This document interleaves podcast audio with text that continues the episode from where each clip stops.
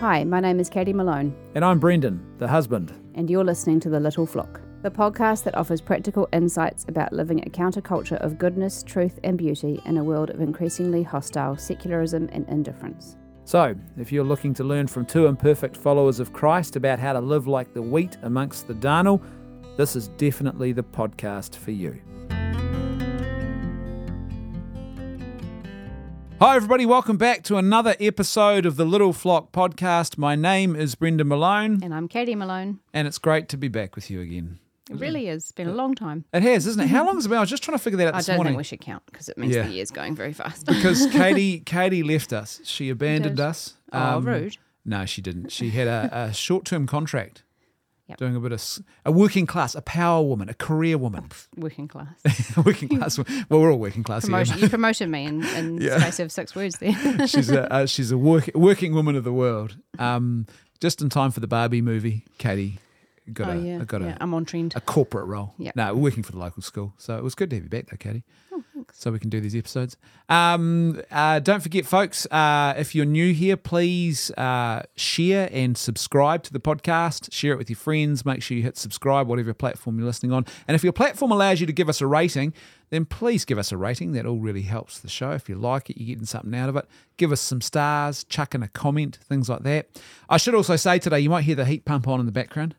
It's uh, it's wintry, and poor old Katie, you know, but cool. So, so you might hear the dulcet tones of the the gentle wind of the of the uh, Fujitsu in the background there. Um, don't forget, folks, that if you want to support the work that you we are engaged in, you can do that. There's two ways to do that. One is uh, to become a patron at patreon.com forward slash left foot media. And if you do that with $5 or more per month, you will get access to all of our exclusive patrons only content. We produce weekly um, uh, political, current affairs, and cultural commentary. There's two podcasts a week. Um, there's a monthly interview show, things like that. So that there's these exclusives that only our patrons get. So five dollars a month gets you access to that. Or if you prefer, if you're living in New Zealand in particular, this might be something you're interested in. You can support us, uh, our our charitable organisation LifeNet, and you can find our details at lifenet.org.nz on the homepage. There's a donate button about how you can do that. And if you become a regular donor, and uh, you know we know your name and details, uh, we can send you a tax receipt at the end of each year, so you can claim your tax. That's always a winner. You're doing a lot of tax I stuff at the moment. Yep. Yeah, the guru. Sorry, that's the noise of the microphone there. Sounds like someone swinging off the monkey bars. When I was a kid, did you ever have a noisy bunk in your house? Oh, yep. Yeah, we Didn't did. everybody? We were kids, boys, boys, and bunks, and they were we had these terrible bunks that they were only held together, metal bunks, but not like the new ones, which are a bit more robust. And they were only held together, the top and the bottom bunk, by these four little, like tiny bits of metal that sat between the cylinders, if you like, and they had a rubber seal around them. And basically, if you jumped on the bunks, the seal would out. shift, Yeah. the, they'd drop down to the bottom leg, and then the top bunk could even fall off. it's madness, the man. excitement. Yeah, it was. uh, it was. I don't know where they got those bunks from, mum and dad, but they were a blooming death trap. Um, yeah, so if you want to support our work, um, you can do that that way. Patreon.com forward slash leftfoot media or lifenet.org.nz. And a huge thank you to everyone who is supporting our work. We love you, uh, and your partnership really makes a huge difference uh, in allowing us to reach more people. Uh, don't forget, last but not least, of the little notices before we jump in. Notice time. Everyone loves Take a notices. seat for the notices. Yeah, yeah, gosh, we all love notices. Um, if you want to send us your questions, you can do that by going to uh, either lifenet.org.nz and you'll see at the top of our homepage there, there's a little scrolling banner thing, and uh, you click on that and it opens up a form. And so you can send us your questions. Thank you to those who are using that form. We are getting your questions, they are arriving. Um, and so, yeah, um, that's one way of doing it. You can do that totally anonymously. Don't have to fill in any name or any other details if you don't want to. It's just your question that, and the topic that you want us to talk about. Or you can go to the littleflockpodcast.org. That's the littleflockpodcast.org. And that will take you to the homepage for our podcast. And there's a link at the top of that page with all the episodes on it where you can uh, uh, click on the link and fill in the form and uh, let us know your feedback. Uh, well, your questions, really, isn't it, that Yeah. we're looking for, that we're going to answer for you in these episodes. Alrighty, Katie, um, are you all ripped and ready to go? Absolutely. Yeah, look at you. You're, you're a power woman. She's standing today, folks. Normally she sits. Today she's standing. She's ready for action. Yeah, She's Ready to we're- get into it. we're both standing, actually. That's, you know. um, so let's start with a little bit of a conversation, Katie, as we like to do. A little tete a tete. Sometimes we talk to each other. Yeah, yeah, yeah. It's funny. Actually, I was thinking about that today. How often couples don't talk to each other. It's quite amazing. I've discovered that it's actually a lot more common Really? amongst marriages than you'd think. That people just passing each other in the hallways of their busy lives and not communicating. That's uh, Mm, life can become very perfunctory. Just Yeah. who's doing what, going where, how many kids are they taking with them when they go. yeah, yeah. That's Yeah. right. You can see why some marriages um end up in trouble when the kids all get old That's and right. leave home, Yeah. because it's all of a sudden they realise that they were only in a sort of a what would you call it contractual parenting arrangement or a or a, um, a nannying and and chauffeuring type um, business, and Yeah. then once the clients have all gone, you know, they look across the table and they go, "Who are you?" You know, that's a pretty sad way of looking at the world, isn't it? But so, so take care of your marriage, folks. That's what That's we're saying. Have Talk to each other. conversations. Have regular conversations. There's that squeaky Take noise again. time for a small chat-it. A small chat it. Yeah, that's a very important thing to do if you're married. Um, yeah, especially if you're a bloke and you want to know how to avoid getting into trouble. Make That's sure right. that you're aware. You'll find out. you will be told. You have been warned. Um, okay, let's read this article called Four Ways to Recover Wonder for Renewed Faith by a guy called Billy Swan, Father Billy Swan. He's a Catholic priest, and this is on the Word on Fire website. They're a great um, outfit, Word on Fire, really awesome evangelistic Catholic organisation. Love them. We love them. And uh, this article I thought was really great, and I thought it was really important for families. And I thought there was, it just struck me as being really essential um, and something that we could do. Because I know, Katie, you you're often when we're preparing for these episodes, you're like, oh, not another negative story. Yeah, stop being so negative about everything. Yeah, give me some, Stop it. give me the good or the positive juice. That's right. You know, I'm a junkie for for a bit of Well, love. Well, there's enough negative news in the world. Yeah, that's you know, true. people getting shot and running away on lime scooters, and I don't know, like everything's depressing when you open the paper. Right? Are those two things on a spectrum? Being shot and running away. well, the person who did the shooting ran away on a lime That's scooter. that's right. Yeah, I was yeah. going to say us get away. stealing lime scooters is probably at the low end of the offending It's of true. the worries in the you know people. What's your top worry about the state of the country right now? Lime scooters. They are a big problem. they, they're everywhere. We don't have lime ones; we have flamingo ones. Oh yeah, here. the mental way. Um, okay, let's read this article. Um, research in recent decades by people like Charles Taylor, and he's a philosopher who wrote a great, uh, a great, a great book. Get your words right, Brendan. Um, so people like Charles Taylor, with his book A Secular Age, has identified a clear link between the decline of religious belief in the Western world and a progressive disenchantment or loss of awe and wonder. And this is kind of cool because I think, interestingly, we tend to think of um, religious faith as being sort of like a thing you do or learn.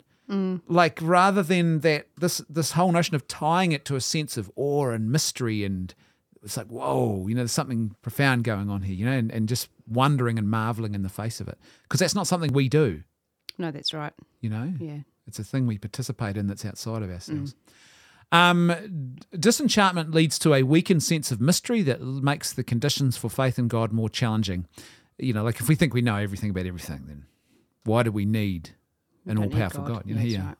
Um, if this loss of enchantment has a negative impact on faith, an important question for the church and really for the family is how we can cultivate a renewed sense of awe and wonder in our children, students, congregations, and ourselves so that faith can be renewed. Here I offer four ways we can cultivate a greater sense of awe and wonder that will lead to faith in God becoming a credible and attractive option in a skeptical world. And the first one, Katie, is be humble.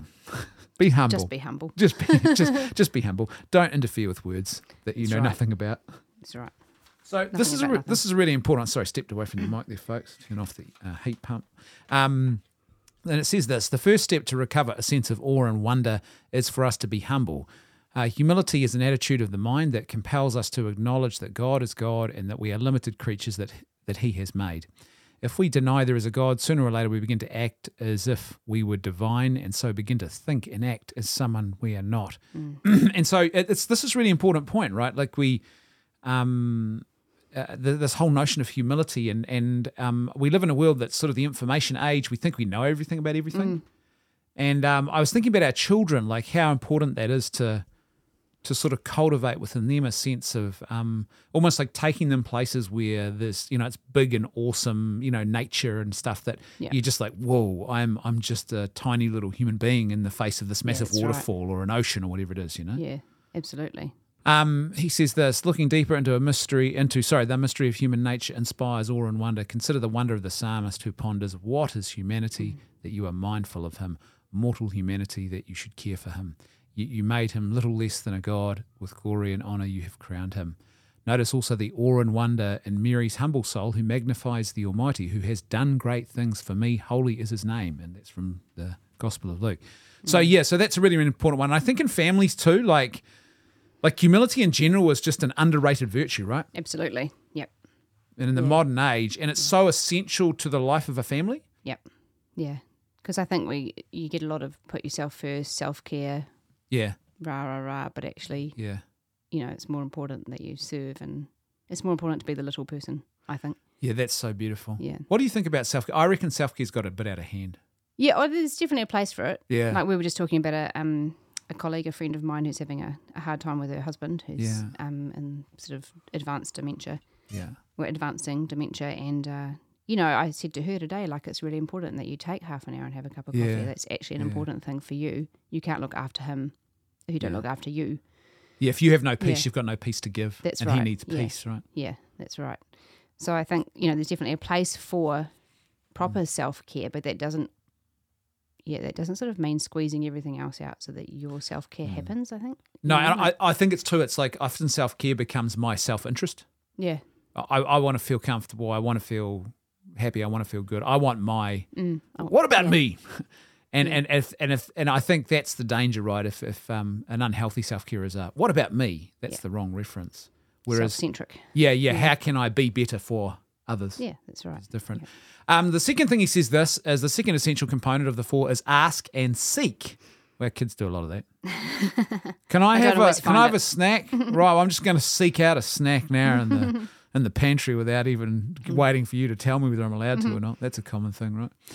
Um, when Jesus encourages us to ask and it shall be given to you, seek and you shall find in Matthew chapter 7, we naturally interpret his words as permission to intercede for our needs. Of course, this is true, but they can also be interpreted as words of encouragement to ask the questions that beg to be asked and to seek the truth that is to be found.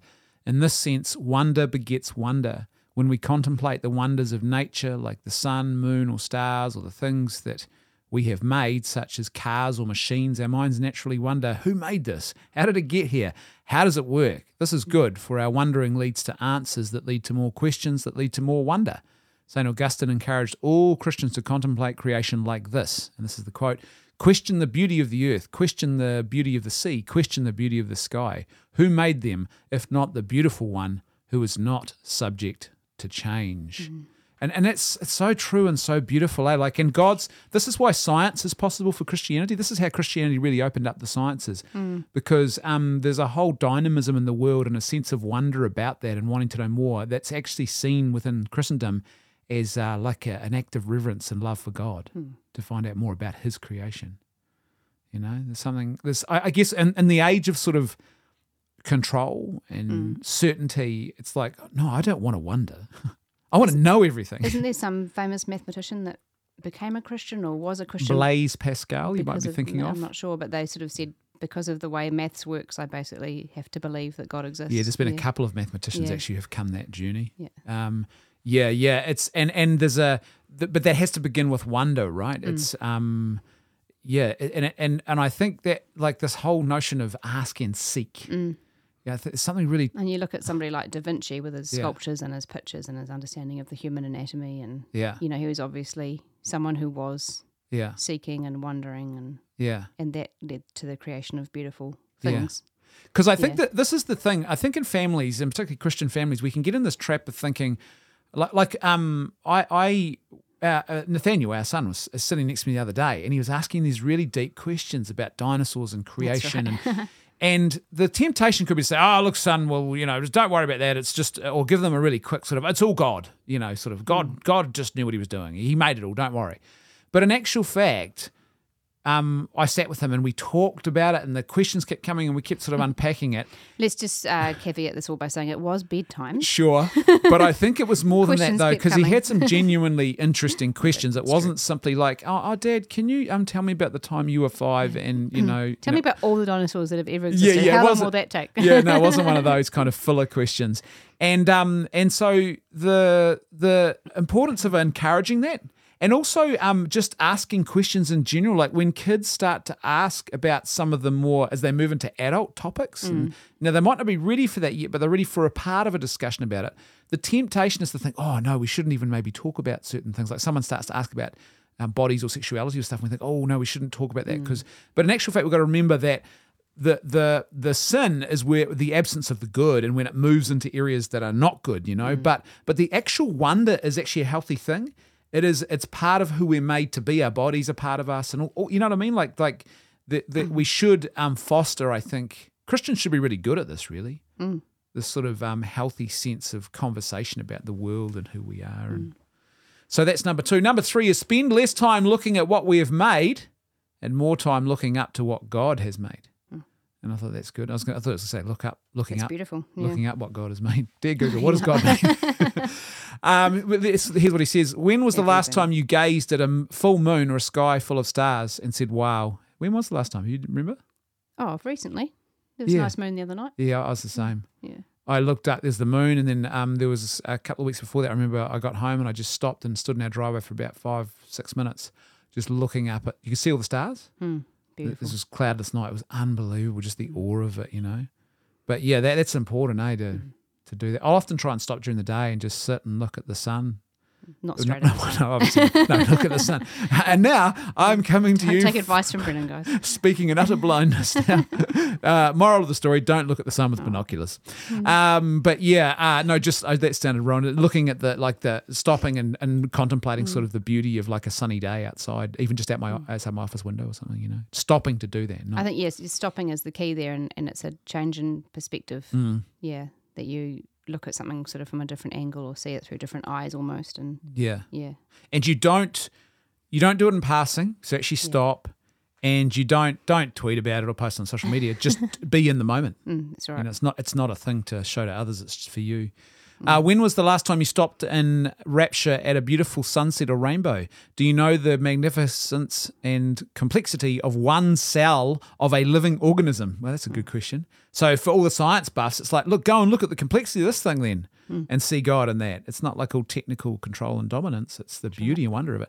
Um, or when did you last take the time to gaze in awe at your sleeping child? Not just awe that they're asleep. Yeah, yeah, it's like praise God. Yeah, yeah, yeah, yeah. The, I, I've, I, it's funny, eh? I, it's probably for me. I'd say once a week, once a fortnight. That happens now. When they were younger, it was a lot more common. Mm. But now it is for me. Once a week, once a fortnight. I will, I will, I will stop and I'll just, you know. I get to look at Nathaniel sleep every night because I've got to remove the cat from his bedroom. Oh yeah, it's funny. Eh? They're different, multi, multiple positions there. And. Evie and Maddie still sleep in the same position, 14 year olds Oh, like they did when they were babies. And the yeah. baby twins, man. Um, have we become so familiar with these things or too busy that they no longer amaze us? That's Mm, that's a good question, right? I'm too busy doing family life to, Yeah. to do family life. I had a little realization about this the other day, actually, before even before I read the article. So I was clearly ready for this. Mm. you were pre-prepared. I was. Um, sort of a shift in perspective because you know you have that as a mum, maybe as a dad, depends on who cooks Mm. dinner, but usually it's me in our house. And often at the end of dinner, I sort of find myself breathing a sigh of relief, but then simultaneously starting to plan the next Yeah. dinner and the next dinner, and it can feel quite exhausting. That sort of how many dinners are these people going to want? Are these people ever going to stop eating? different how many different dinners do these people want? And I was driving to the supermarket and I was sort of thinking, oh, I've got to think about how many meals we need this week and trying to plan it all. Yeah, I actually had a little kind of shift, and I thought I've actually got to look at it like, how many more dinners will we have together? yeah. you know, like we've had so many, and there's sure there's loads to come, and and um, there will Yeah. be new people joining us hopefully as part of our family in the future. But but at the same time, what we have now we won't have forever. We won't, Yeah. and even now already we have kids that are missing that aren't at dinners because they're working or got other activities. doing big kid stuff. Doing big kid stuff, that's Mm. right. And so we're already moving into that next phase in life where Mm. family dinner isn't a given Mm. anymore. So it was just a little shift in like appreciating Yeah, I cook the dinner, they don't always like it. but we do sit down and we eat, Yeah. and you know we monitor complaints, and yeah, The referee. yeah, we have that time together, and we have that chance to have a meal together, and we won't have that forever. Yeah. Mm. Yeah, I, I was funny you should say that. I was thinking something similar the other day myself. Uh, it was, I was thinking, oh, this is a bit challenging. Then I was thinking, but hold on, you'll miss this challenge when That's it's right. gone. Yep. And also, I was thinking, um, like, be grateful you have this That's right. because a lot of people don't. That a lot of people don't have it. Yeah. They're sitting there Yeah. going, why do my kids not talk to me? Why do I? And I often feel, I don't know, I mean, I often feel the guilt of it. I feel like I'm a terrible father at times. I just, I feel that the, you know, gosh, I wish I'd been more caring or more attentive. And you got to remind yourself, okay, you just reset, start That's again. right. Today's another day. Be in the moment now. but not- also yeah. not, you know, to focus on um, the gift you have been given. That's right. You know, I think helps to deal with that. I popped problem. into the library the other morning to get a um, like a book for Lucy for Mm. schoolwork, and they were just starting baby time. Oh, yeah, yeah. I was like, oh wow, like it just feels like yesterday I was taking kids to baby time, you know, like Yeah. and and you think I would love to go back, but actually there were hard things about that too, you know, like getting Yeah. them all there and everybody's grumpy and little yeah. and hungry and Yeah, doesn't funny, necessarily want to be in baby time if you're Nathaniel. No, no. So what's this? yeah, I'm taking off. I ain't here for a baby book about trucks. yeah, yeah. I'm here for truck time, not Yeah. baby time. so, Um, but just to be in those moments and to understand that they don't they don't last forever. you know, yeah. the hard bits and the good bits. So, Yeah. yeah. Yeah, that's good, eh? But um, gosh, yeah, that whole point of spending less time looking at what we've made and more time looking up to what God has made. And I think Right. in a family, that's a recognition that we didn't make our family. Mm. We often think, you know, we're crafting, and I think that's one of the dangers. I think of a lot of family. What, what would you call it? Self help type advice. Mm. You know, is is you sort of crafting the perfect family life, and it's but it's it's actually not. It's this gift. You Mm. should receive it as a gift. You should be in wonder of it. Um, it's not. I mean, there's things we can do to make it worse. That's for sure. But it's not a project. It's it's a it's it's the work of God's hand that we are here. That that you and I met each other. Mm. That we have this beautiful family that we've we've got with our and, and this gift of our children and all of that sort of stuff. You know, and whatever time we have with them and with each other, that's a profound gift. Mm. Okay, our number four, fourth and final, was pray. And this is an important one, right? One of the gifts of the Holy Spirit is awe and wonder, also known as fear of the Lord. And that's an important point, eh? You know, that, that fear of the Lord is to look at upon that which is awe, uh, like truly awful, filled with awe and wondrous, you know, and be and um, absolutely uh, not just enamored, but in sort of almost whoa, Yeah, you know, yeah. this is crazy. Um, because awe and wonder lead to the enchantment that leads to faith, then if the whole church, church sorry, unites in asking for this gift of the Spirit, a renewal of faith will surely follow. That's a great point, eh? Yeah, beautiful. That because I've never really thought of that before. The importance of saying, "Okay, Lord, give us the gift of you know that gift of the Holy Spirit of of fear of the Lord." Mm. You know, you almost think of it as a byproduct of something else rather than a gift you should actually seek out and want. And you're like, well, that's that's actually quite a profound little revelation, I reckon. Maybe it's just me. you know. um, uh, here are we. Uh, there we go. This is the spirit we pray for to pierce the veils of drudgery and boredom. It's true. So even cleaning the toilet, oh, boring. Bringing in the firewood, boring. Cooking a meal, another meal, boring. But in actual fact, there's this awe and wonder that I am here bringing in firewood for a group of human beings who love me and who have been given to me as gifts. And that's that, that's a profound thing, right? You're like, whoa, this isn't this is something more now. You know? it's not just nothing. What was it Mother Teresa said? Mm. Little little things, ordinary things with great love. Yeah, Yeah. yeah, That's the key, right? Yeah. And and what do you do? You g- go and find the nearest person to you and help them. And if you think about it, what Jesus did, you know, I mean, there were some miracles and all that, Mm, but um, but a lot of the time, what he did was ordinary things with great love. mm. You know, even being crucified at the time was a relatively ordinary yeah, thing. You know, horrible but ordinary punishment. yeah, awful, but ordinary. Yeah, Yeah, so oh yeah, another criminal. Let's Yeah, go and that's watch right. the crucifixion. Yeah. It was Uh, the love that mattered. Yeah, Yeah, yeah, and it transforms the mundane Yeah. to something beautiful. Uh, this is the spirit that leads us to contemplate God's creation in itself without wishing to grasp or control it. And I think in a family that's important because I think as parents, particularly as our kids get older, that's my challenge at the moment. My temptation is to think, oh, I really want my kids to have the faith. I want them to be good and virtuous people. And the temptation is to try and really when they're younger, you have to have a bit more hands on. But as they get a bit older, you've got to learn to when do I let go mm. and not try and force them into that pattern. You've got to get them to desire a, desire to live that pattern and to love and mm. embrace it for themselves. that's right. You know, and faith as well to actually make a decision to move towards God, mm. not because you know, as the old saying goes, God has no uh, grandchildren. You can't just drag your children in with you that way. You know. Um, may the Holy Spirit stir up in us the gift of awe and wonder that keeps our souls alive to new epiphanies of God's beauty so that we might come to believe in Him. That's so beautiful. The Irish poet Patrick Kavanagh once lamented that, uh, quote, we have tried and tested too much, lover. Through a chink too wide, there comes in no wonder. Uh, that's a great little quote, eh? Love poetry. He then hoped that the season of Advent would, quote unquote, charm back the luxury of a child's soul, and that's from his poem Advent. And that's that's it, eh? That, and I think this is where the like um our celebration of the liturgical calendar of the Christian Church is important. It, it gives us a cycle of of of like going into the asceticism of Lent and the sort of that's quiet, it's a bit more solitude, there's the sort of penance and fasting and stuff. And then you come into the great wonder of Easter. If everything is like on a high, there's no wonder anymore either. That's right. Yeah. It's all a flat nothingness in a sense, Yeah. you know? So there's great, great importance in that. Uh, he says this through these simple steps of being humble, asking, seeking, looking up more, and praying for the Holy Spirit's gift of awe and wonder, we can again stand before life with new freshness. If Elizabeth Browning is right and quote unquote earth is crammed with heaven, then I don't know why I think of jam whenever I hear the word crammed. Really? That jar is, oh, that scone is just crammed with delicious jam. I don't know why. I don't know why. Some random Weird. word association. What a weirdo. um, if Elizabeth Browning is right and earth is crammed with heaven, then may we behold God's glory in our enchanted universe and respond anew with faith, adoration, and praise. Beautiful. I mean, that's so true, eh? And so key for families, right? Yeah. We often think, well, how do we build faith in our kids? Well, how about we start actually giving them the the first movement, which is that sense of awe and wonder and the mystery? Mm. Because if we we teach them to be analytical controllers and control freaks and dominators of everything, Yeah. you know, no, my kids will have res- resilience by being powerful and in charge of everything. Then we're teaching them that basically there's nothing to know. They can know mm. it all. They don't need anything outside themselves. It makes me think of the whole mm. climate change crisis and the way. Uh, excuse Which, me, the you know- boiling Earth crisis. Yeah, I think boiling stay earth. up to We've- date, wait, please. Have we renamed it? The Earth is that. boiling. They're Um, saying now. Yeah, but not So- all of it. Some of it's like flooding. And, Well, our heat pumps on, so something's going wrong here. So, um, maybe we'll boil in a few months.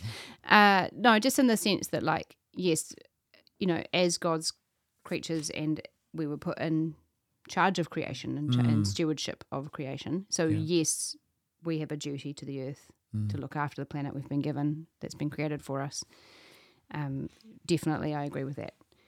yeah. but there's sort of I see in this boiling earth climate change fanaticism Yeah.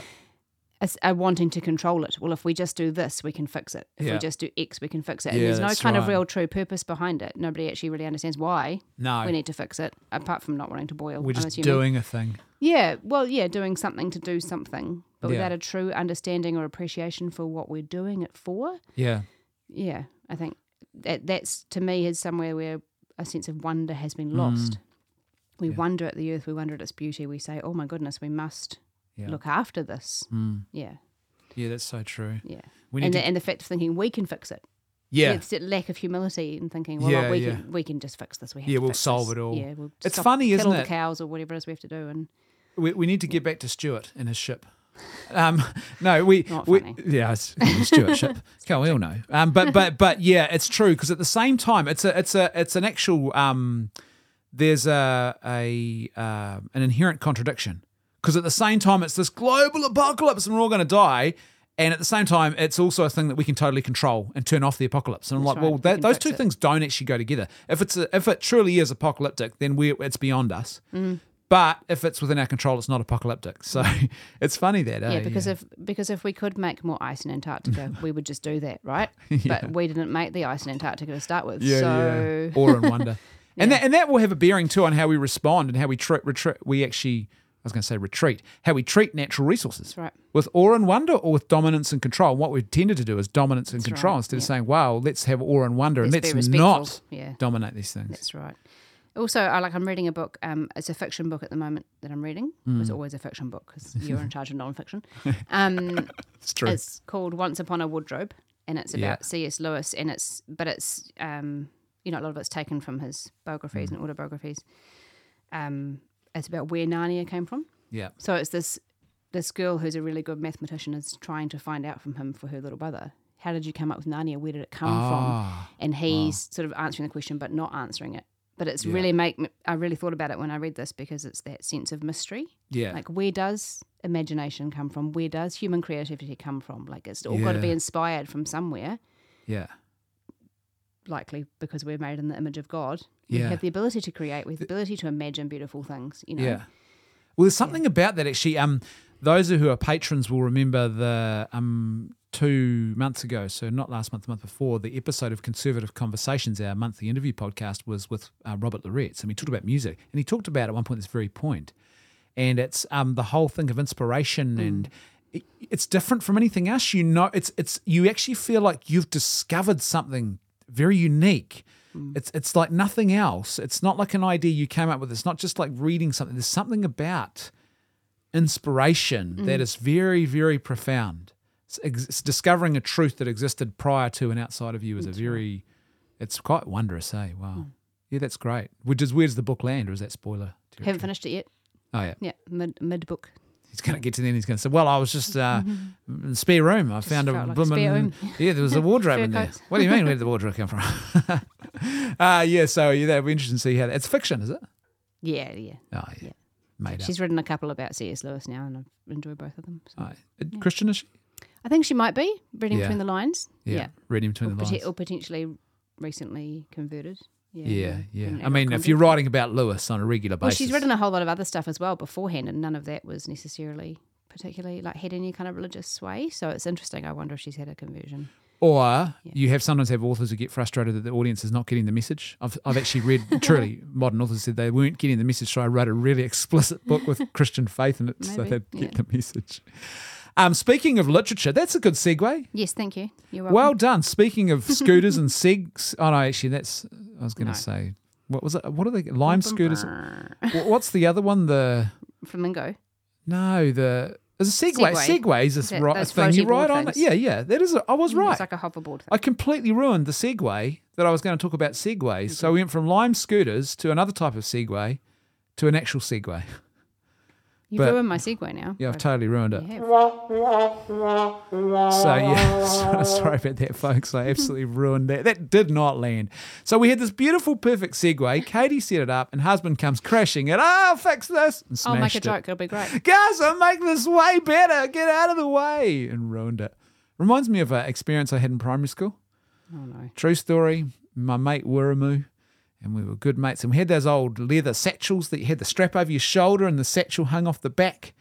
And you'd get your glow in the dark stickers and stick them on them. And it's the last day of school, big open plan classrooms because the old modern learning is not actually original modern the learning. original modern learning. What a disaster. Yeah, the And OG modern The learning.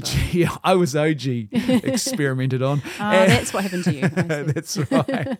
I It all makes sense now. Hungry, and so um, so yeah, the big fishbowl. And last day of school, final day for the year. Everyone's yeah, we're going home for Christmas. And then um, a bumblebee comes into the classroom, lands on the window window, window.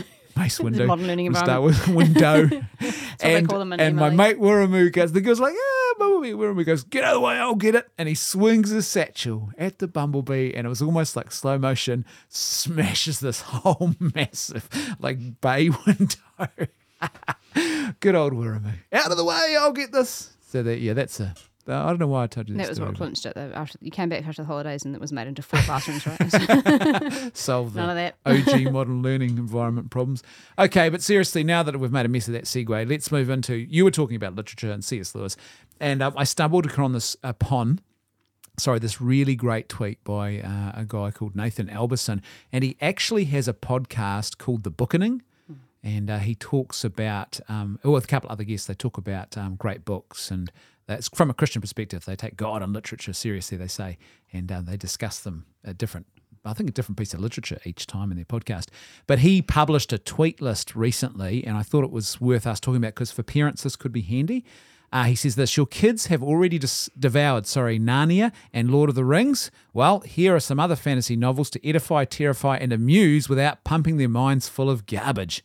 And that's our big challenge for us, eh? Trying to find books because our kids devour books, but it's like, what can we give them to read that's not just CRAP, you know, like and full of ideological propaganda? Because I don't know about you, but it feels to me like a lot of propagandists or lousy authors, hacks, have gone, oh, yeah, writing young adult fiction seems a pretty easy thing to do. Oh, and they're all in that space. that. Yeah. Younger than that, some of the graphic novels that come home that are, yeah, Yeah, just just very subtle wokeism Yep. dribbling in. You know, Yeah, it's just yeah. that early.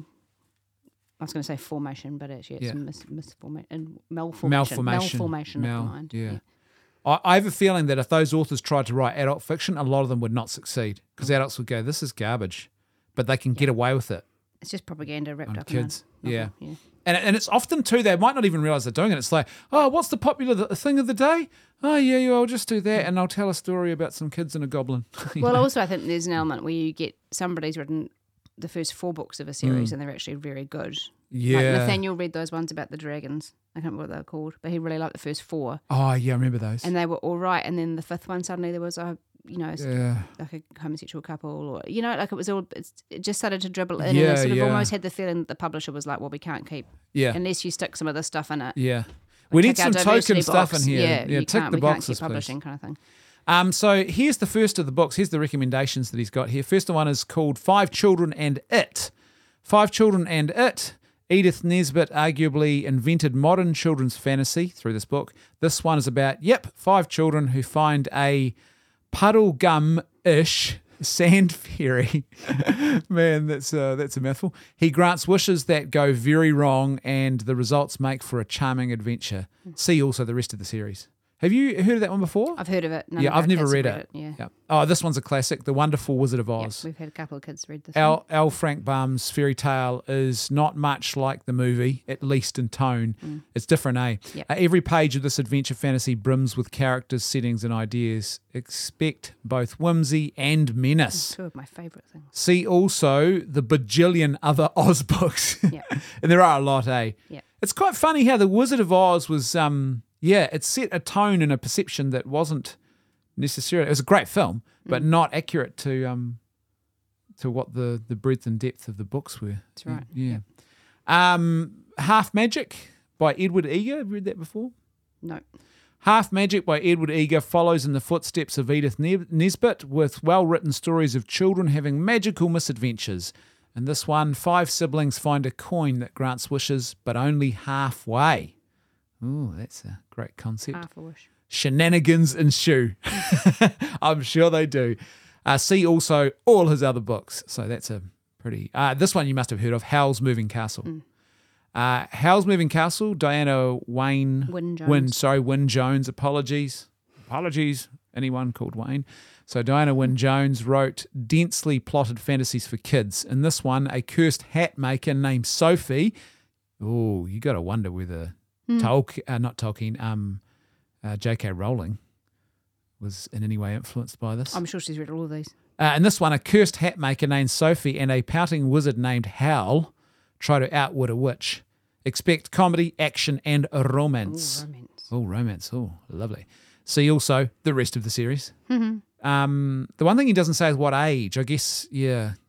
I'd say, um, depending on how independent your readers are, Yeah. 10 plus for most of these, unless you're doing read alouds, which they'd all be fine for. Okay, here's a classic. Here's an absolute classic we got on our shelf Watership Down. Yeah, we can't get anybody to read it though. by Richard Adams. I was thinking I might actually start reading it to them. Yeah. Richard Adams wrote the greatest talking animal fantasy of all time. Oh, that's a whoa, that's a, you know George Orwell. Animal Farm might have a few words well, to say. it's a bit different though, isn't it? Because it's not Wow, well, yeah, but the same audience. Uh, the, the greatest talking animal fantasy of all time. Narnia. It's a big. Narnia's up there. Redwall. Mm. Yes, it's a big call. I'm surprised Redwall didn't make it to this list. Actually. Yeah, it's someone added it to the list further Oh, down yeah, yeah. because our our boy Nathaniel he loves Redwall, Mm. loves Redwall, and it's a really good series actually. So Richard Adams wrote the greatest talking animal fantasy of all time, a strange and beautiful book about rabbits on an epic quest to find a new home. Be warned, it's more violent than you might expect. Do you mm. remember the movie? No, never watched it. Oh man, mm. I the watch. I remember watching them. It was like used to be on once or twice a year on TV, and at the end you'd be in tears. Bright eyes burning like fire, because that was the theme song for it. You guys don't need to watch it now. You've just heard Brendan. Oh man, it was yes. the. See, Lucy won't watch. Our Lucy, she's never liked any of those. Eh? Anything where animals movies with animals. She doesn't like animals getting hurt, or Funny, eh? she won't go near them. Getting lost. animals get lost and find their Not way good home. near lost animals. Yeah, no. Um, see also Nathan thumbs way down for his other books. so that's interesting. So the other books didn't make the, the cut. Oh, here's a classic: Winnie the Pooh. Yep. A.A. Milne's famous honey-loving bear who lives in the Hundred Acre Woods is still a classic. Witty, funny, and full of lively characters like Eeyore, Piglet, Rabbit, and Owl. Don't bother with the movies and shows. Read this. Yeah, that's it's true. There is a style in the way those books are written. Eh? That, I like how he um, describes Eeyore as lively, though. Yeah, yeah, I don't. character. That's I think that's a yeah lively misnomer. characters. um, but yeah, there's something true about the old classics. Say, um, uh, the, the I guess the movies could be a way a segue in for your kids, like a gateway drug to read the book. True, although I see what he's saying there. They're not No. particularly, yeah. It's about the fantasy writing That's right, yeah.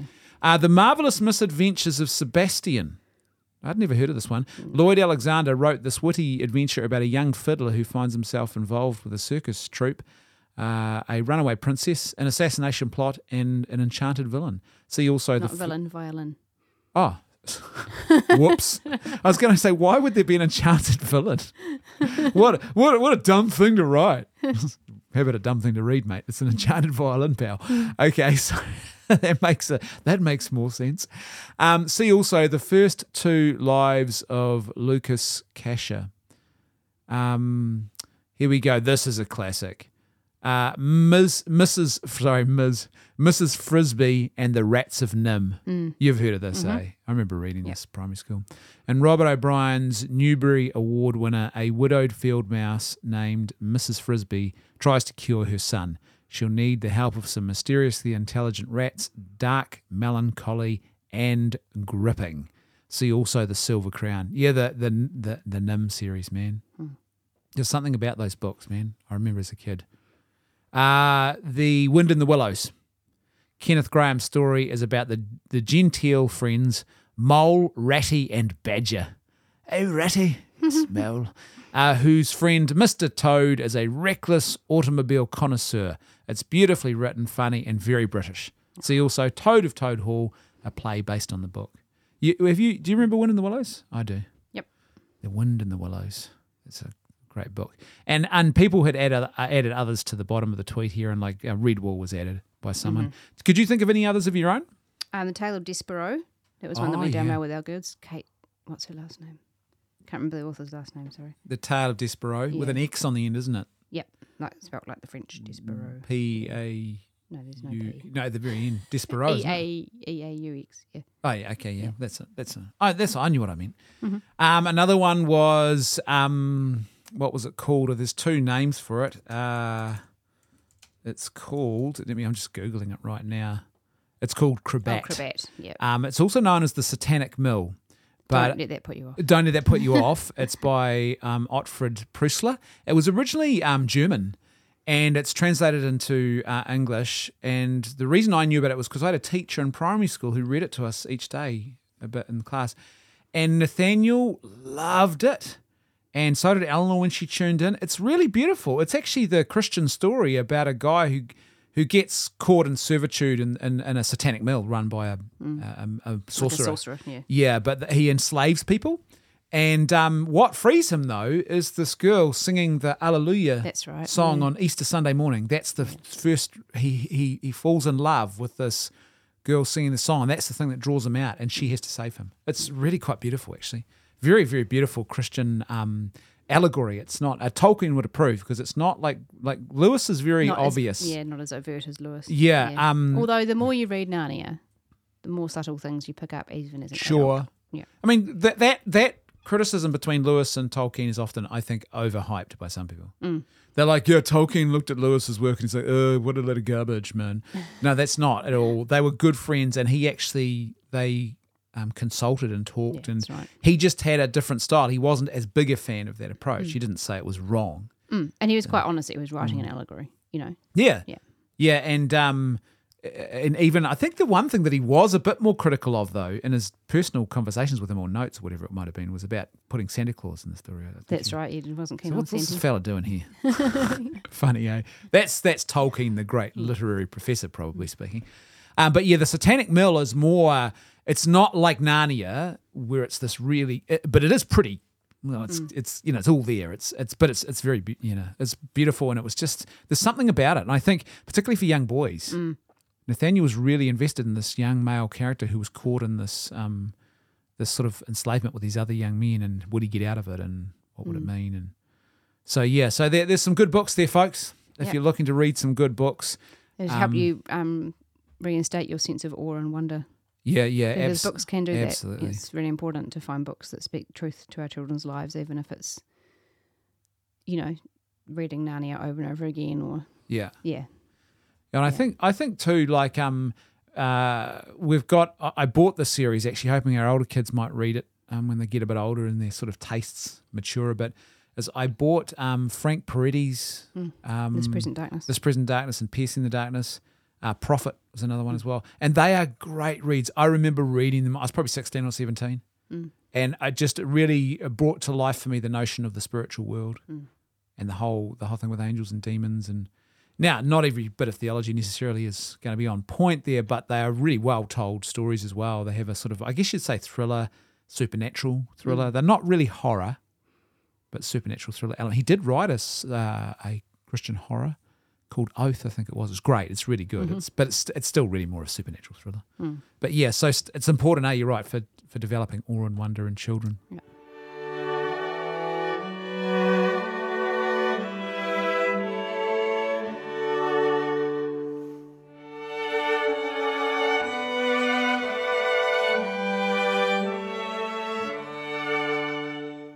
Alrighty, so that musical interlude means that it's time for our moment of goodness, truth, or beauty, and also for our scripture reflection for the month. Katie, ladies before Always gentlemen, ladies as first, usual. You know, kind hearted man that I am. Um, tell me, what is your moment of goodness, truth, or beauty? Oh, I mean, there's been a lot in the last wee while, but um, just on the weekend, we had our oldest had her first formal. Yeah, lovely. Yeah. I was going to do that one. I'm glad you did it. Oh, have you stolen it? Have I stolen No, yours? no, you Oh, haven't. I actually okay. went somewhere because I mm-hmm. thought, I bet you she's going to talk about that. Oh no, I had a few. I Could, could have chosen from, Yeah. but actually, it's. I mean, it was beautiful seeing her all dressed up and really enjoying herself. But actually, the the thing that I appreciated most, we ended up somehow, mysteriously, with awe and wonder, we ended up with As you do. With with all of her friends staying the night and coming over beforehand to Yeah. get ready. Yeah. So I don't It was like a wedding, eh? It was like a wedding. I don't know how it happened. Suddenly, I was like hairdressing and the makeup after party and- and, the before Yeah. party and Yeah. driving people to and fro. Um, one of my friends from school, who's a lovely lady, came down with her massive makeup collection and helped put makeup on them and do Yeah. hair, and they just had a great time. It was just really nice to see these girls who are just happy to go together, you know, and not worried about going with boys or not going with boys. They just were hanging out as friends and That was quite just cool. going eh? for a good fun time. And It was quite. Yeah. It was quite. I was gonna say cute. It was lovely. It was like there was a real genuine sense of um joy, mm, that's right. And it Yeah. was no. Just there enjoying wasn't each other's company. Yeah. yeah. because uh, the tradition has been to associate these things with behaviours that are unhealthy. Mm. Oh, let's have a let's let's really hit the booze. Let's drink right, before and afterwards, and then after parties. I remember even when I was in high school, it was all about the drinking. Uh, if it wasn't that, it was about who was hooking up with, With who. who, And and there was just none of that, right? It was That's just right. it was this really beautiful, innocent, joyful. Mm. Like wow, this they they, they saw it as a milestone. Yeah, they did. Yeah. And they really invested in it. There's something good about that. They had a milestone. and they just enjoyed each other's company and they were all helping each other with eyeliner and Yeah. hair and, you know, just getting stuck in and, Yeah, you know, yeah. that's great. It was nice. I was loved to it, see. And yeah. then Lucy came home with all these photos from the photo booth with like all of her and her friends making that duck kiss face mm, in every duck single face, photo. I'm like, yeah. could you not do one with a smile? Mum, we're cool. yeah, yeah. Too cool. Too cool to behalves. smile. Um, well, that, that's lovely. I'm glad you mentioned that because I, I thought, I bet you Katie's going to talk about that. Mm. I'm glad you did. Um, so my moment of goodness, truth, or beauty is actually a quote. And I, I I didn't know we could do quotes. well, we can. We can do. You can do whatever you want. It's or a wonder, and you know, you know, it's up to totally up All to you. I'll be back next month with lots with of quotes. lots of quotes. Um, it has to be. hour. It can't be some random quote from a bloomin' mechanics manual. It has to be. But that might be beautiful. That's, yeah, well, that's true. Make sure not to change the oil on a six monthly basis. Um, okay, so um, my my was actually a quote that I, and an important one actually to what we talk about on this podcast that I came across while reading another book. Um, and uh, so I'll talk about it once I've finished that. She's a very good book so far. Um, but it's a quote from John Chrysostom. Uh, he is a saint if, uh, if you're a Catholic or Orthodox. I think he's a saint as well. Some Anglicans, I think. Um, and he's like he's a church father though. So um, and this is what he said. Um, this is from one of his Sunday sermons.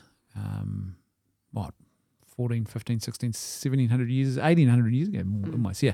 Um, let everything take second place to our care of our children. And I'll say that again. Let everything take second place to our care of our children, our bringing them up in the discipline and instruction of the Lord. If from the beginning we teach them to love true wisdom, they will have great wealth and more glory than riches can provide. If a child learns a trade or is highly educated for a lucrative profession, all this is nothing compared to the art of detachment from riches. If you want to make your child rich, teach them this. He is truly rich who does not desire great possessions or surround himself with wealth, but who requires nothing. Don't think that only monks need to learn the Bible. Children about to go out into the world stand in greater need of scriptural knowledge. So true. eh? That's such a beautiful and powerful quote. And hundreds and hundreds of years ago, one of the fathers of the church is saying, he's telling parents, he's speaking to us today too, let everything take second place to the care of your children. How often would, do we get that wrong though?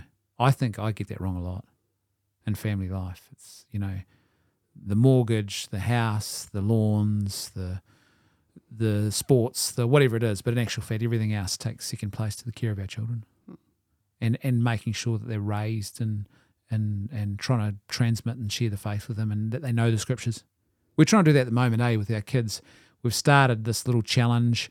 Okay, you've got a month to learn the um, all of the books of the New Testament, and you get a prize if you do it. You know, so Yep. sort What of was trying. one Nathaniel said the other night? He was trying to remember them all, and he couldn't. Ah, got one so funny. there was Corinthians, and then he went. Um, oh, Gal- Galinthians. Or? yeah, Galinthians. Like, no, no, that's uh, that's made up, Nathaniel. It's Galatians. You're thinking of there. Uh, you don't mean Colossians? No, they're not Colossians either. so yeah, um, it was funny, eh? But but um, trying to uh, give them that sort of grounding and that sense of Hmm. our tradition and who we are, and and as parents, you know, you can't do anything greater for your kids. Give them the tools they'll need as they leave home to actually navigate the darkness. Okay, your scripture reflection for the month, Katie. Psalm one twenty one. Oh, A that's a, song goodie. of ascents. You know A song one. of what? You know Ascents. one. That is a temple psalm going up to the hill of the Lord. That's right. Um, a prayer for the traveller as well, Yeah, according to my yeah. clip notes. Um, If you're traveling, make sure you go up to the hill of the Lord. it's the one that says, I lift my eyes up to the mountains. Where does my help come from? My help comes from the Lord, the maker of heaven and earth. Um, it's beautiful, actually, the whole psalm. It's only four Mm. stanzas. But it, it makes me think again of the what we've been talking about this morning with the wonder.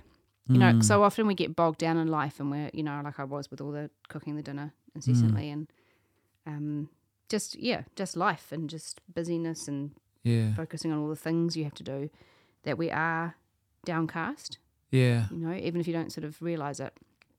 And actually, to change your perspective, it's important to lift your eyes. yeah, To and you have Deliberate, to. It has to be a real yeah. movement of the will sometimes to Yeah. lift your eyes Oh, and to see the Lord and to see the way forward. yeah. Yeah. Yeah, And that's just great. putting yourself in His trust and care. And it goes on to great say that the. Lord will never, you know, He never sleeps. Mm, He who watches over Israel will neither slumber nor sleep. mm, You know, He's always watching over us, even when we're asleep. yeah. Yeah, mountains are very important too to Mm. our Christian tradition, and we inherit that obviously from the Jewish, um, the, our, our elder brothers in the faith. Mm. Um, yeah, it, it's uh, it's really important that you know the mountain of the Lord, the hill of the Lord. Well, the commentary I read said that Mm. they would, um, if they were traveling and they could see there was a wooded hill, Yeah, they'd be saying, "Well, how can we get through this wooded hill? Will we know that we're going to be safe?" And that's Yeah. why they'd pray the psalm. And I thought it's funny you think about it today, like the hills and the woods we have today are different, but they're still there, you know. yeah. Yeah, Yeah, that's true. And that whole notion of even some of the, you know, the great spiritual writers in the history of the church talk about ascending the Mm. mountain of the Lord, you know, and, and coming closer to Him and what that means, you know, how we have to let go of ourselves and, and the risk of, of that. Yeah, beautiful. Um, mine was Romans 1 For I am not ashamed of the gospel because it is the power of God that brings salvation to everyone who believes, first to the Jew, then to the Gentile. Now, the reason why that scripture really stru- struck out or stuck out, I suppose, whichever way you want to say, to me was because it's this very simple, uh, it's one sentence, but it actually contains a wealth of wisdom. So, first of all, there's that encouragement not to be ashamed of the gospel. How often today are we looking for other solutions? And even in our family life, maybe? Hmm. But what we might just need to do is just actually sit and pray or sit and go back to the scriptures to get a bit of wisdom about what to do. And we're often looking for technical fixes outside of that when maybe we just need to go back to them. Don't be ashamed of it, go back to it.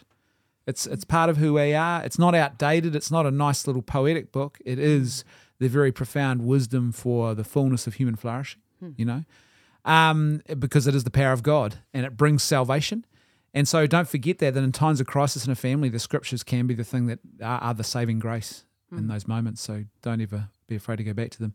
And then also where it talks about first to the Jew, then to the Gentile, this whole, whole notion of God's revelation of himself that unfolds over time through those various covenants he makes, starting with, you know, um, Adam and then Adam and Eve, and then sort of working out from there until Christ opens up that relationship to the whole of the world, you know, to mm. Gentile as well. And that we are now no longer separated. There's no distinction. We're all one in Christ. It's it's quite a profound thing. You know, there's so mm. much about our faith and our tradition and, and who we are wrapped up in that. And of course, the big thing, though, really is for our families. How mm. often do we try and solve other problems when we should just maybe just stop, pray, read the scriptures, get a little bit of uh, quiet clarity and wisdom, and then Hmm. and then go back to trying to fix a family crisis or something like that, hmm, you know, Absolutely. or a marriage crisis, as the case may be.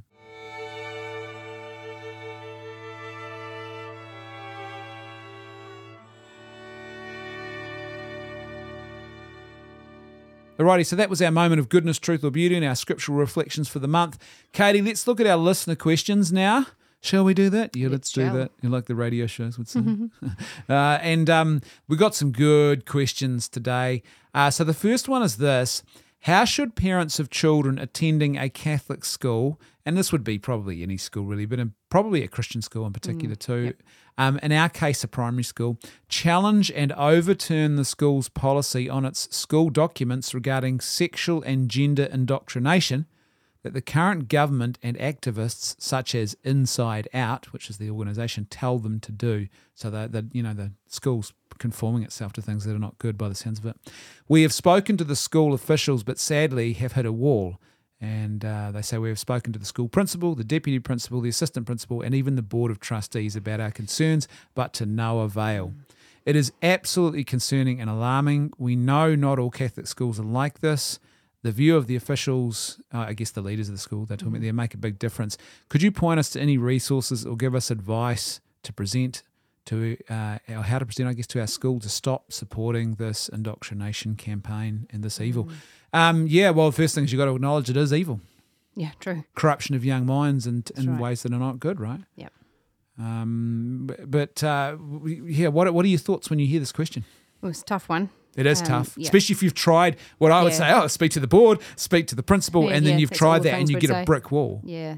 I mean, I think you, yeah, I don't know if you'd get anywhere, but there are programs out there you could present to them as alternatives. Yeah, Um, I think it's very hard for schools as well, depending. You may have a good principal, but if the board's not supportive, yeah, you know, you're going to run into issues there. yeah, Um, likewise, if you have deputy or assistant principal that are good, um, we're very fortunate at our school that we have solid management, yeah, um, pretty solid board that you know do listen to concerns. yeah, Um, but it's only going to get harder, yeah, which is sad to say. Like, Yeah. As far as I can see, it's not going to get any No. easier for Catholic and Christian schools to no. try to avoid teaching the stuff that the government wants them to teach. Yeah, and, and, and, and really to be proactively teaching what is true and good. Yeah, that's right.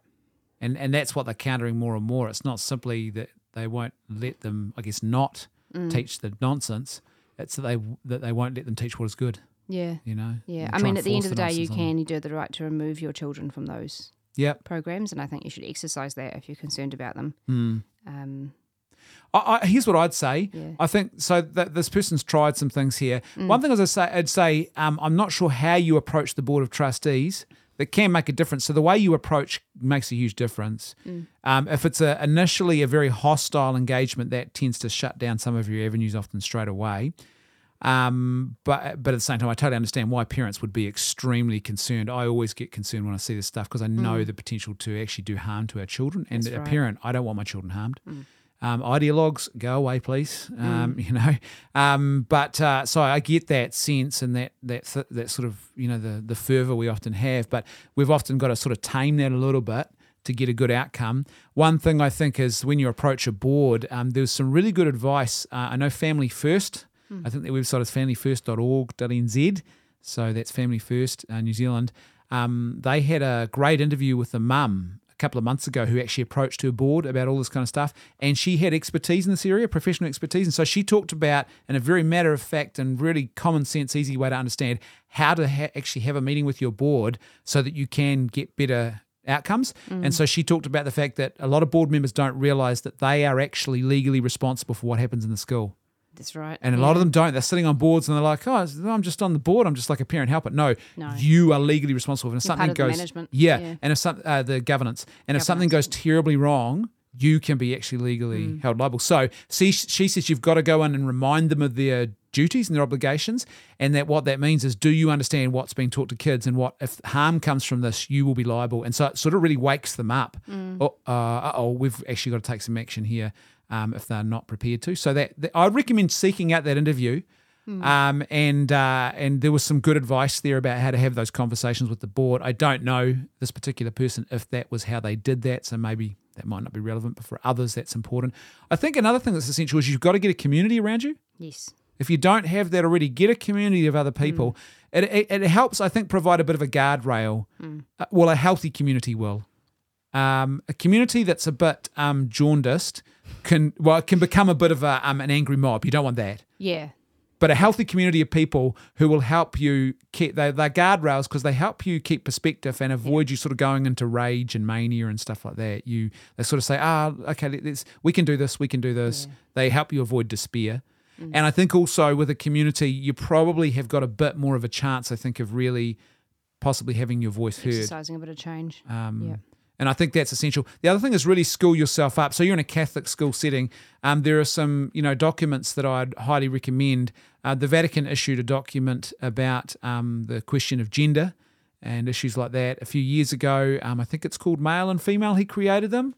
I could be wrong. Just Google um, Vatican document on gender um, and read that. That's a really good document, and you can speak to the Catholic school and the board about this and say, look, um, this doesn't correspond with what our own faith teaches. This is important. Um, and you, like you've said, Katie, recommending good resources and groups. Um, Loving for Life New Zealand are a great group. Encourage the school to get them in. Yep. Um, I would also consider other things. I would go to the bishop if Mm. you're getting no joy with the school. Go above the head of the school and go to the bishop and say, "Look, this is not good." Yeah. And if that if that's getting you nowhere, I would say try and get a group of parents together and actually even write to Rome. To the apostolic nuncio. Yeah, yeah, and Yeah. say, look, this is not good. This is happening in our Catholic mm. school in our country, and they don't seem to be taking our faith seriously, and it's really a threat to children. Mm. I, I would say, d- don't be afraid to. Don't ever think, oh no, we'll just give up and walk away, because that's what the ideologues require. Hmm. They rec- and then they rely on really is bullying everyone into submission. Oh, they'll just go away eventually. We just scare them away. Don't don't. It's you got to acknowledge it's it's a. You don't want to be um, a curmudgeonly old angry person, but you've also got to acknowledge that it is a lot of these fights are quite lonely and they're right, often hard. Yep. They're not easy. They're not quick. They're not easy, and they take a lot of effort. So you've got to really commit to saying, "I'm gonna, I'm gonna put my, I'm gonna be that parent." Yeah, that's right. But be that parent in a way that's charitable Yep. and and wise. I would say. yeah. Uh, last but not least, I think Katie is to consider if all else fails and the school is teaching really errant nonsense, Mm. don't leave your kids vulnerable. I'd take them out of the school, Yeah. pull them out, take them somewhere else, homeschool them. Yeah. Do what you need to. Remember what we heard from John Chrysostom? What did he say? Let, let everything take second place to the care of our children. Mm.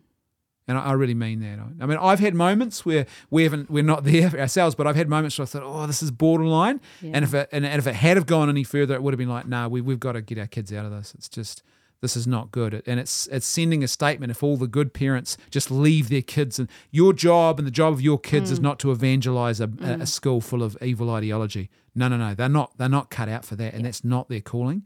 Your job as a parent is to safeguard. And so often people say, "Oh, but if the, all the good kids leave, it'll it'll go downhill." No, no, no. That's not how that works. What you're saying then is, well, we're relying on all the good kids to do the job for us. That's right. No, Yeah. no, it's not what. they I think they'll often come at at this at teaching these things from an angle of tolerance as well. Mm. That's what I found. We've we've got to learn about these things so we can tolerate everybody, so we can love everybody. Yeah. We're not proper Christians if we don't love everybody. Um, but it's got to work both ways. How is it loving for your children to be exposed to it? How is it Yeah. tolerant for your children to be exposed Yep. to it when it's not your family's choice? Yeah.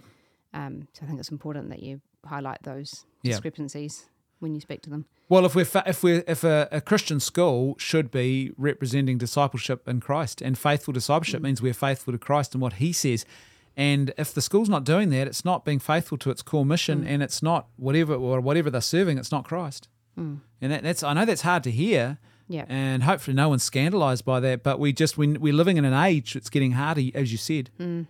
and we need to actually have a bit of a nuggetiness about ourselves. The, you know, as Bob Dylan once said, you know, uh, let's not talk falsely now, for the hour is getting late. Mm-hmm. And that song all along the Watchtower. And it's true, the hour is getting late. It's n- enough of the sort of the false talk and the mm. and the sort of platitudes. We need to actually be very clear and concise in charity, of course, but we need to be very, very courageous in, in calling out error. So, um, yeah, tough position to be in, man. But I would encourage you pray, get community, look at that family first resource, uh, and I would say don't be afraid to go above the school. The squeaky wheel. I That's know right, no one yeah. likes to be the squeaky wheel, but the squeaky wheel does get the oil, and um, Mm. sometimes it's a matter of waiting out some bad management until better management comes, or Yeah. things like that. Bear in mind know. as well, um, boards are supposed to ask for community feedback. Yeah. Perhaps you could suggest that that's something they do if they haven't done it in a while. Yeah. Because if they're if they're shutting you down like this, it suggests they may not have yeah, been asking for feedback when they should have. yeah. Yeah. Yeah, and, and it's just I think part of it is helping them to discover their courage. This whole notion of oh we can't, the government's told us. Yeah, well, I know it's No, hard because don't- their funding comes from the from the ministry, Yeah, right? But yeah. at the end of the day, we don't serve the government. Mm. As supposedly as Christian schools, we our institutions should serve Christ first, yeah. and so they've got to be faithful to that. Otherwise, they're really failing in their core mission. Mm. Okay, question number two: Should Christians involve themselves in politics? If so, how? Oh, Kind of relevant. yes, by praying for our politicians. Okay, so that's one way praying for our politicians. Yeah. Yeah, I don't think I don't have a problem with Christians being involved in politics. No, they should be. It's very um, it's a very tight rope to walk, tight tight rope. Yeah, yeah. You know what I'm it's to a say? hard path to Yeah. journey, right? Absolutely. Yeah. yeah. Yeah. Yeah, yeah. I I think Christians should involve themselves in politics. Yeah. Uh, Uh, there's this funny dichotomy that some have got about the church versus politics, politics Mm. versus the church. It's not. It's always been both and. Like, um, if you're a faithful Christian, you are. We know in the New Testament we are told by Peter we have a priesthood as ordinary lay people. And what do priests do? They take unholy things, they consecrate them to God and make them holy. What's our priesthood then as ordinary people, as ordinary everyday men and women in the pews? Our job is to go and take the world and to consecrate it to God. So our work, the world around us, the things we involve ourselves in, our sphere of influence should be a place where we're trying to bring that to God as much as possible to try and make it more holy. And and that includes politics. Yep. It's not exempt from that. Um, and and uh, you know, as the old Irish saying goes, the the you know the people get the leaders they deserve. That's right. Yeah. So you know, if, if you want to if we want to see change, we've actually got to work actively Hmm. and be in that space. So I think that's definitely Christians should be involved. Voting's one thing. Hmm. Election year. Think about how you vote and why you're voting. Maybe we could talk about that if you want to ask questions, listeners, about that, and we'll, we'll maybe cover that in a future episode. Um, but I, I think also primarily people often forget it's more than that. Get involved with parties, volunteer, help, be a Christian in those spaces to bring light. Um, and don't ever live the lies in those places. Don't ever support bad policy that's that's um, contrary to the gospel. You know, but yeah, yeah. So Christians should. I Yes, mean, the, the answer is yes, they should. If so, how? Get involved, join parties. You that way you can like well, not all parties, but some in New Zealand you can help to select candidates. Uh, be a volunteer. Maybe even if you're suited to this and you've got the skills and the experience and a bit of wisdom and virtue, be a candidate for a party. Um, your voting matters, um, and I think also inform yourself. And I don't just mean about current politics. That's easy, you know. Uh, you know, Katie, what does the National Party think about this, or what's the abortion policy of the Labor Party? No, no. I, I mean, inform yourself about a philosophy of politics. What is the Christian vision of what politics should be? That's a much more important question. You You know, try and go to the root of the problem, not the not the symptoms. Yeah. Yeah. So yes, get involved. Easy question. Thank you. uh, number three. Why has the Christian church lost relevance to our teenagers? Wow, big final question, Katie. Mm. What do you think? Should churches be relevant?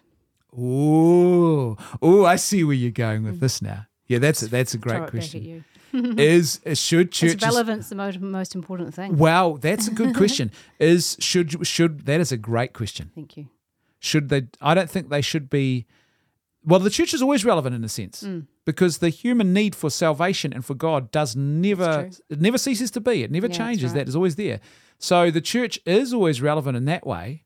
But if the church is trying to be relevant to the culture of the day, That's right, when you can get in real trouble. Yep.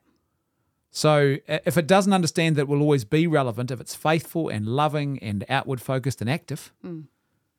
and it's trying to say, well, you know, how do the how do the cool people of today think? Let's think and act more like them. Then that's when you Mm. get in trouble, right? That's right. Yep. I'm trying to be like the cool kids. Yeah. So yeah, the church should be faithful, Mm. and if you're faithful to Christ, guess what comes on the back of that? Relevance, right? It does, right? Um, if you have reverence, that brings relevance, I think, as well. Because uh, uh, we're talking today, we started by talking about awe and wonder. Mm. How much awe and wonder is there in our churches and their worship and what they're Mm. doing? Or is it like dinky games and gimmicks and consumerism? Come along to our church and have an experience. We've got dry ice. Yeah, yeah, yeah, yeah. no, no. Or is there something here like, whoa, this is different? Mm. There's awe, there's wonder, there's because it. What does it do? It's a sign to people who come Mm. that there is a real, tangible, powerful, all-powerful God that these people believe in because their Mm. whole lives are shaped and their behaviors, their worship, everything reflects That's that. right. Yeah. You know. Yeah. Um. So the church. Why has the church lost relevance to our teenagers? That's the key question, though. I think so many teenagers get bogged down in, in life. Being a teenager is hard work. Yeah. You know, like it really is. There's all those emotions and Yeah. hormones and, and everybody's saying, What are you gonna do when you when you and the school?" end of the world, know? and, and have Yeah. you got to save us from the climate boiling Yeah, boiling planet. and- you Yeah, know. that's right. Yeah, it's all doom and gloom. yeah. Um I think It's all fun until someone loses an eye. as as church we should be encouraging our teenagers to lift their eyes up. yeah. Good. yeah, lift up your eyes, see to God. the hills. I see what you did there. You're segueing back into I'm your making scripture. everything so relevant. You see what I did? I'm, I'm all about segue. yeah, yeah. today. The Not- segue, not the floating not one. the ride-on Segway, the actual Segway. Um, yeah, I think we we need to be giving them something to lift their eyes to. yeah, that is yeah. awesome. Yeah, That's and that doesn't point. mean the worship band on the stage or Yeah, even in our case the priest yeah. on the altar. It, it means God, you know, Yeah. and, and we always should always be pointing to First to and God, foremost. to Christ. Yeah. the source and the summit, everything should flow out of and lead right. back to that. Um, yeah, I think too. I don't think the church has actually lost relevance to our teenagers. Mm. It never has. Like I said, the church is what it is. Effectively, the mission of Christ on earth. Mm. Uh, it is. Um, it is the, the the hands and feet of Christ on earth, and and everyone needs that. Mm. So it hasn't lost relevance, but what it's often is, it's become timid or weak, maybe. So Mm. it's not effective in its engagement, or it's not as faithful. So it's just like, well, why do I need the church? Almost, Yeah. if the if your local church has become irrelevant, it's possibly because it's made itself irrelevant. Mm. And by, and what I mean by that is, it's just sort of it to a teenager. If it looks like just another version of a golf club with a few hymns thrown in, well, why do I need to go to church? I can Yeah. go to the golf club and have more fun instead. And I think you teenagers uh, of all kind of subsets of people, Yeah, teenagers need to be called on, even if they don't realize that themselves. They need to be called on to be better people, Yeah. to be to believe in something that's bigger. Yeah. Um, and that's why so many of them have cottoned on to the, you know, the climate crisis or the strikes Yeah. or whatever, because they need a cause. Yeah. They, it's sort of part of their being. Do you know what it is cause. again? It's Yeah. back to awe and wonder. Yeah, There's awe and wonder in the face of this big transcendent thing, bigger than me, that I'm called to. Oh, it's the climate.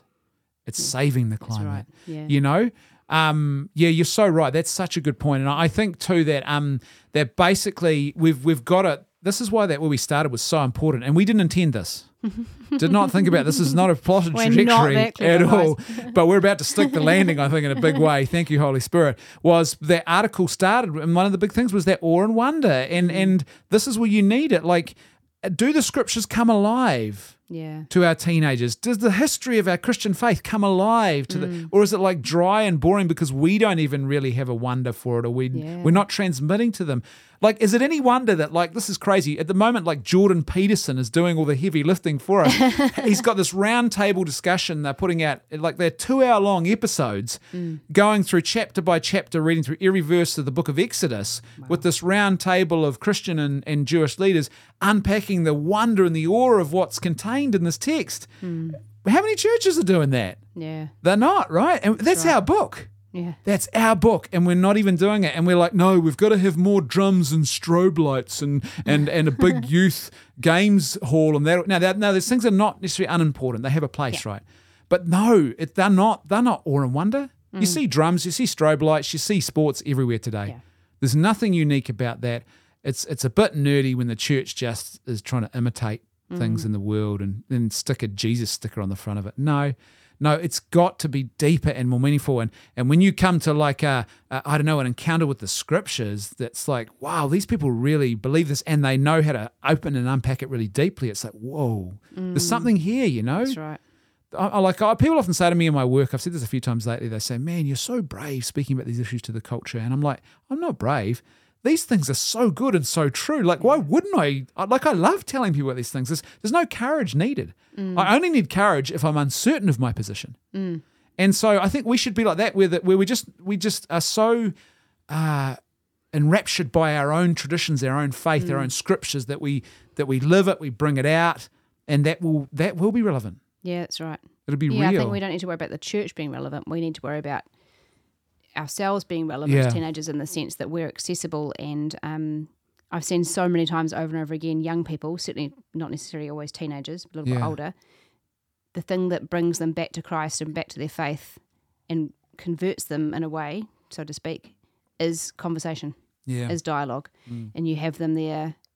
I'm not an expert at this, but I know lots of good people that are Mm. that can engage with people, young people where they're at yeah. and, they have, and and often they don't you know you're not trying to convert them and they're not trying to, they're not looking to be converted they just Mhm. want someone to answer their questions and to respect that they have them yeah. and to engage in that back and forth Yeah. and that's where the relevance comes in that's where Yeah. the nitty gritty is in reconverting our teenagers to faith Yeah. is by Well, it's like Yeah, Christ. He just goes and that sits with people and That's has right. conversations with yeah just have i'm having dinner with you tonight Zacchaeus, you know come Mm. down from your tree hurry up get on it The- yeah, that, that's so true. And, and I, I think the thing too is maybe we say, well, why has the Christian church lost relevance? Mm. Well, ask yourself, are you part of the Christian church? Hmm. Well, you're saying you're making a judgment call about yourself. Are you irrelevant to teenagers? Why? yeah What we often think, well, you're the church. Why is the church? When's the church going to start getting better? Or why are our church leaders not doing this? It's like you are the church as well. What are you doing? Yeah. What are you doing? And I think that's a challenge for all of us. I'm very tempted to say, oh, the church is not doing this, or the church is not doing that, and I have to remind myself, I am part of that church. right, yeah. So what am I doing and not doing? yeah And and I think in our families, actually, with, with the point you started with, you said, you know, um, is that that whole thing of thinking maybe we need to boil it down to its more simple constituent parts. And what is the church made up of? Families. So what are we doing in our families to make the gospel, to make Christian tradition, to make our catechesis, our, our actual beliefs and our Christian theology relevant to them? How are we instilling in them that sense of awe and wonder? yeah uh, you know. Um, and there's lots of ways to do that. And, and even one simple way is to, you know, have some family movie nights where you get good, really well made Christian films that sort of give them a sense of, well-made oh, there's something more. Yeah, I know. They- you know, they're out there. are they, do exist. But, you know, that sort of, they're like, oh, they- they're really sort of captured by the beauty of the art. And then behind the art is there's a, not just a message, but the message is the presentation of, like, a, say, a moment in the history of Christendom or something that they're like, yeah, there, there was a Christian guy or girl who was really heroic or saintly, and they they see the wonder of that, and it opens up the relevance again for them. I think you know. So yeah, good question though. Yeah. I mean, I think you try too hard to be cool, you will become irrelevant. You'll fail. Don't yeah be they can, cool. they can smell that a mile away and and people look, trying to be cool Oh yeah, and it's it's inauthentic, right? And the other thing too is look at the great or the big scandals that have happened of late involving churches that are really hip and cool. The consistent trend is they're really hip, relevant churches, and they're full of all of this sin and madness because they were so hip, cool, and relevant. They actually stopped doing the fundamentals that they should have been doing. that call to holiness and being faithful to Christ has been mm. lost because they're they're all wearing huffer jackets and they've got they're hanging out with Justin Bieber. Now that's oh, sorry, it's a bit pointed that one, but do you know what I mean? it, it could be any celebrity, but you know, it's that's not Christ didn't hang out with celebrities. He he hung out with those who are in need, who are sinners, and and and he was hanging out with them out of love for them, right. not because of who they were. Mm. So the opposite of sort of um of uh you know well I don't associate with sinners is you know that's what you're saying I don't associate them because of who they are is I will associate with you because you're a celebrity so I will hang out with you because of who you are. Same problem, different side of the same coin there. Absolutely. But if you haven't got awe and wonder, you go and watch those Jordan Peterson conversations on the Book of Exodus, and, and you'll be like, "Whoa, this is amazing! How do I help my kids see this? You know, how do I start this with my kids?" All righty, folks, that was another great episode. Thank you so much for tuning in. Don't forget, if you've got questions, you can go to the littleflockpodcast.org, and there's a link at the top of the page there, and you can listen to all the previous episodes. You can leave your questions there, or LifeNet L-I-F-E-N-E-T dot org dot nz, and you can leave your questions there. There's a, there's a button at the top of the homepage. Click on that, and uh, you can send us your questions. We get emailed them, and we're able to answer them on future episodes. Don't forget as well uh, that if you want to support our ministry work, you can do that one of two ways. One is at patreon.com forward slash leftfoot media. And if you become a $5 monthly patron or more, then you will get access to all of our exclusive patrons only content. And that is more sort of culture and current affairs from a sort of Christian conservative perspective. Every week there's a couple of different podcast episodes and other monthly stuff as well. So if you're into that, that could be a good option. Or if you just want to contribute to the ministry and you're not so worried about the Patreon stuff and the content, go to lifenet.org.nz and there's a donate button on the top of our homepage there. And you can um, it'll give you the details, the bank account details and stuff about how you can make a contribution. So lifenet.org.nz. Katie, any last words? Never. Never. you like me to have last words? I Is that your last words? Yeah. Standing on the gallows or the scaffold. What's your last words? Never. Never. I have no last words. Last words be The pressure, damned. the pressure to have last words is Yeah. too, too great. Yeah, what would you say? I'd say, I will not have the last word. The Lord will. Or something like that. You know, something very poetic and courageous. Have I You got time for a Pixie Caramel? if you're old enough, you'll remember that reference. You'll know that advert and you'll be like, oh, that's funny. Good last words, Katie. That's Yeah. what you'll be like. Okay, folks, uh, on that happy note, thank you so much for tuning in. Don't forget, live by goodness, truth, and beauty, not by lies. And we will see you next month. We'll be back on the little flock. See you later. See you.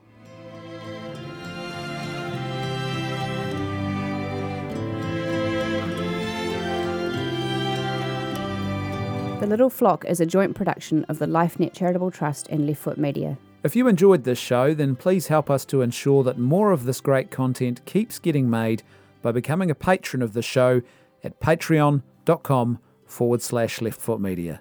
Thanks for listening. See you next time on The Little Flock.